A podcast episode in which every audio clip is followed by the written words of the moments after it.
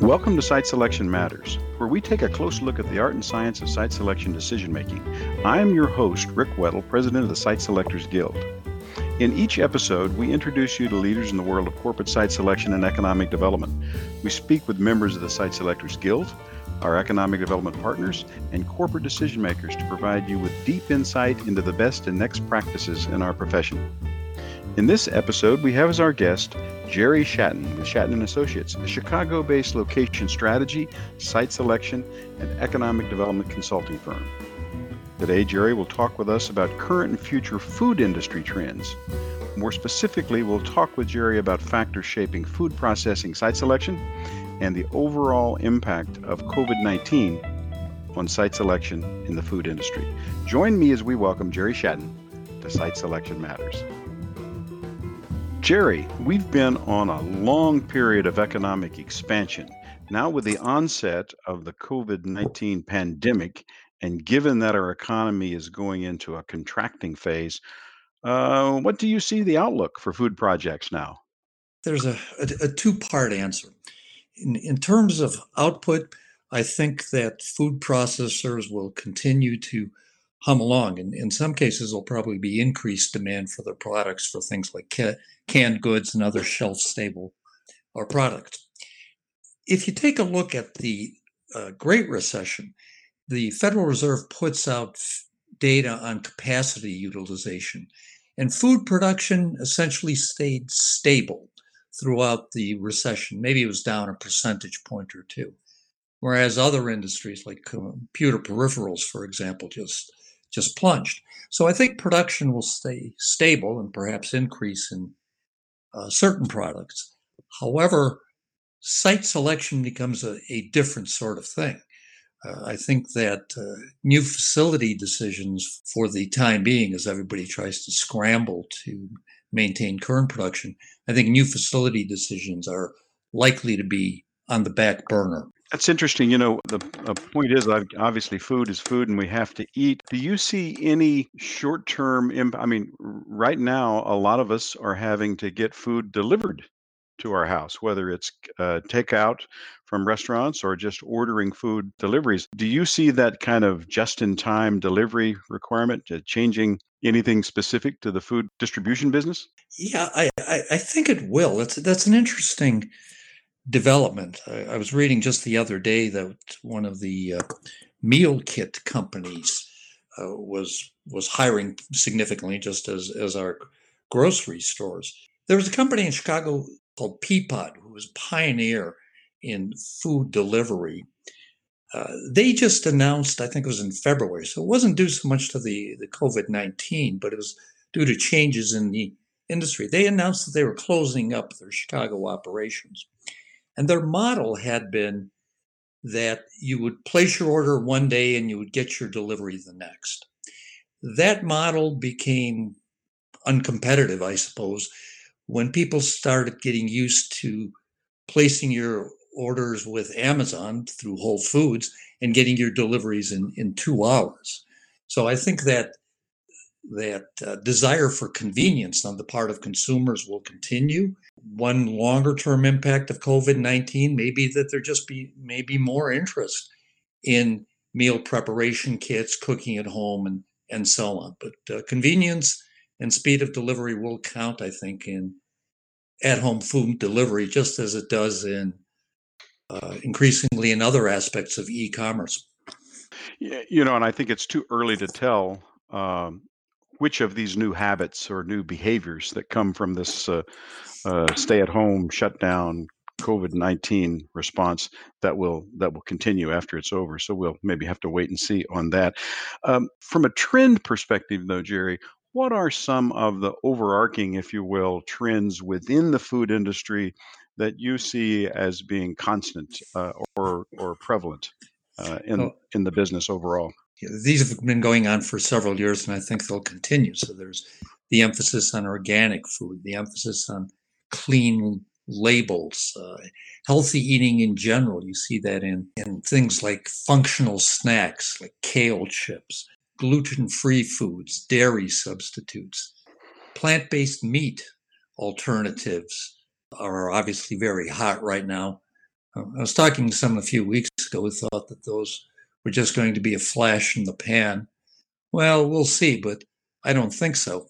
I worked at last last year in Canada a little bit in Manitoba, and, and pea protein is one of the major uh, major economic development efforts there. One of the major agribusiness efforts. Food safety, I think, will be important. Sustainability and packaging, all those sorts of things have been going on for some time and I think will continue. Do you think there'll be any more or any greater push on food safety? Obviously, right now, everybody's scrubbing everything down that comes into the house to make sure that we're um, not kind of sweeping in a, a, a, virus that we don't want to have uh, in our household. But do you think food safety might be elevated as even as we come out of this virus uh, issue? My guess is that the, the general concern about food safety will be elevated. Yeah, that's been an issue that's been going on for some time. There were uh, there was a Food Safety Act passed, I think, in 2011 or so that that really uh, put greater focus on that issue. It's a little hard to see how packaging might change. If you could somehow get some sort of antiviral or antimicrobial packaging, sounds like science fiction to me. But but whether that actually can happen in a practical way, I think people's attitude toward food safety probably will be heightened. And, and, I guess one thing would be whether or not this uh, coronavirus is seasonal and comes back and is with us for a few years before we actually get get a vaccine to put it to rest. Uh, I guess that could change because most of those larger packaging changes would come not immediately but over time. Yeah, exactly. I was thinking a little bit about the supply chain in in the food industry, and, and obviously you know, it's a little bit different than somebody making, uh, say say ventilators. Uh, there aren't sub assemblies in a can of diced tomatoes, for example, but uh, clearly there is a supply chain on the, on the packaging side. If uh, someone is making uh, uh, functional foods or vitamin supplements, for example, then you have a, a series of ingredients that may be coming from from different places. I think one of the big questions on, the food side supply chain is about raw materials. Obviously, we're not in harvest season in the US right now, but we will be a few months from now. And if lockdowns, on uh, movement, and so on continue, you know, there may be some concerns about getting the workforce to pick apples and harvest wheat down the road. Yeah, that's something. Let's come back to that because I want to I want to go take a little deeper dive on that issue before we wrap up. But for a moment, if you could kind of take the question of the the major factors that generally have shaped food processing site selection and maybe dive into those for just a second with me.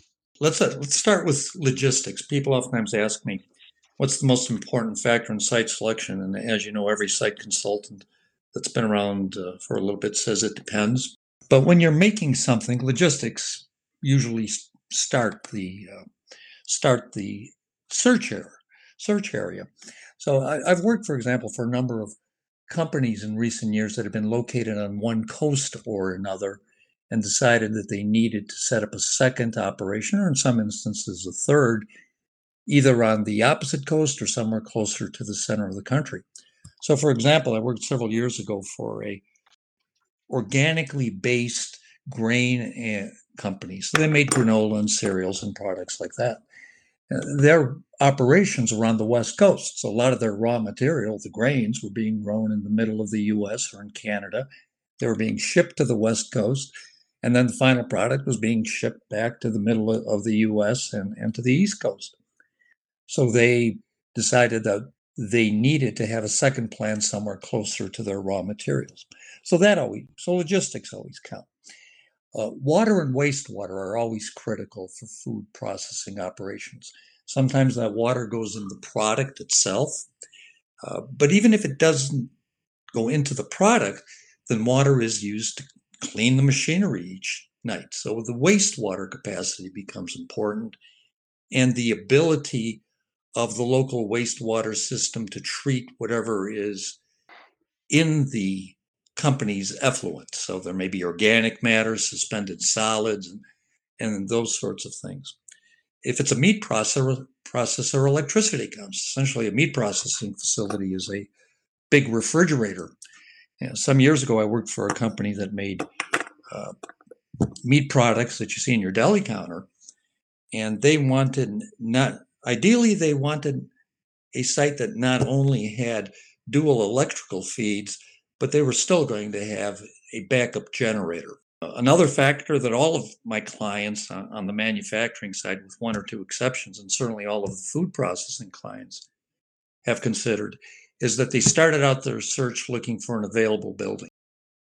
Now, most of the time, they don't find an available building, especially when it's food related, but they do look for those.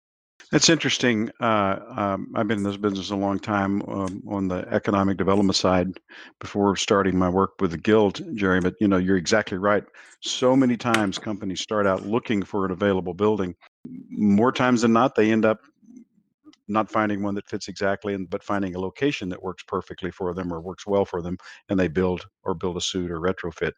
I uh, wonder what the bias is for the existing building. Is it you think it's a we think it's a bargain, or think it'll be a better price, uh, or maybe quicker or simpler? What do you, what do you think is the bias for existing I think buildings? It, I think it's all of those, but I, I think the one that is most important in my client's mind is speed to market, is that they're able to get up and running faster. Yeah, if you can save a few bucks on the building, that's always great. But retrofitting costs aren't aren't uh, necessarily cheap. So I, I think speed to market is a key factor there. And that's the one thing that's not fungible. I mean, you can borrow more money or you can save this or save that, but you can't save time. I mean, once time is time and and that is uh, is everyone has the same amount. So speed to market really makes a competitive advantage. Let's let's dig in if we can, uh, Jerry, and and take a larger view at this uh, whole food industry situation, especially in view of the impact of the COVID 19 pandemic. If you could had a crystal ball and you could peer into it and see what the short term and even the longer term impacts of that might be, what would you what would you tell our listeners today? Well, I think the immediate concern, today's concern for the food industry, just like uh, every other manufacturer, every other industry, is just how to keep things up and running as best they can. How can they protect the health of their workers? How can they get the necessary ingredients or, or components? How, how just how do we keep things going right now. What will happen down the road, I, th- I, think, very much will depend on what we see about the nature of, of the of COVID nineteen and whether there may be recurring outbreaks. I, I think you end up with one scenario if we are able to quote unquote stop the outbreak, and we have this period of, of disruption that may last a, a few months, and, and then we then we get things back on the path to to normal. But as you you know, some of the the scenarios that people are laying out is that there may be some seasonality to these outbreaks. There may be recurring outbreaks, you know, something like the pattern that's followed by the flu, and that that's what we may need to live with in the next 12 to 18 months, uh, hopefully until a, a vaccine is is developed. So what does that mean for the food processors? Well, part of it, I think, then ends up depending on how consumers end up reacting.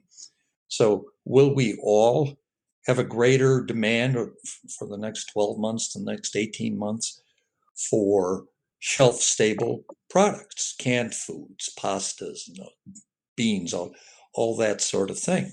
Those industries are have a lot of demand now. Will that continue? You know, one of the issues, of course, for food uh, facility decisions is that it takes some a longer time to build and commission a food production facility than it does for, to build and commission a, a facility that makes widgets or, or something else that doesn't need FDA approvals. My clients typically are talking about 12 to 18 months, 24 months in, in some instances to build and commission a facility. So they they have to make those decisions on the facilities today, looking out 18 months, 24 months, or or more for potential demand. As I said, I think a lot of what we'll see will depend on what we see with the COVID 19 over the next few months and then how consumers may change their behaviors. It's a fascinating discussion, Jerry. Um, going back to an earlier question we had about workforce and the harvest season coming up and then following the harvest you got to put a new crop in the field on the on the food raw material side. Obviously being able to get a stable workforce to to do that is critical to the food food chain or the food supply. Any thoughts or comments on how this virus challenge might affect just the ability to grow food? That's getting really beyond what what, what I deal with on, on a day to day basis. But when I think of of seasonal harvests, I think of different items that mature that become ripe at, at different times of the year, and that mm-hmm. there's sort of this large seasonal movement of people who may be picking apples in Washington State uh, one week, and they may be picking uh, grapes in, uh, in another month in California or, or somewhere else. Obviously, one of the challenges in, in controlling a virus epidemic is if you have large groups of people that are housed in close quarters. And I'm guessing that's what may be the case for a lot of the seasonal labor force in agriculture. So that, that's going to be an issue that, that will have to be addressed somehow. Um, I think we're, if, if you read about what's going on in Europe, one of the issues they have there as countries close borders is that much of their seasonal agricultural workforce crosses those borders and now uh, will be slowed, if not prevented from doing so, un- unless some other arrangements are made. And I would guess that that you know we have obviously some amount of food in storage or uh, in warehouses and things, so we can continue to have something to eat for some period of time. But over time, if we don't get a, a handle on this, this is obviously going to affect everything uh, as we look at it. Wow, Jerry, what a what a really interesting conversation we've had today on the impact of COVID nineteen on food distribution, food supply, food site location, facilities. Um, I think we could keep this conversation going all day, but that's really about all the time we have for this session. So let me say thanks to Jerry Szatan for talking with us today on this episode of Site Selection Matters. Thanks, Rick. It's been my pleasure, and uh, obviously these are important questions, and we'll we'll see what the future brings.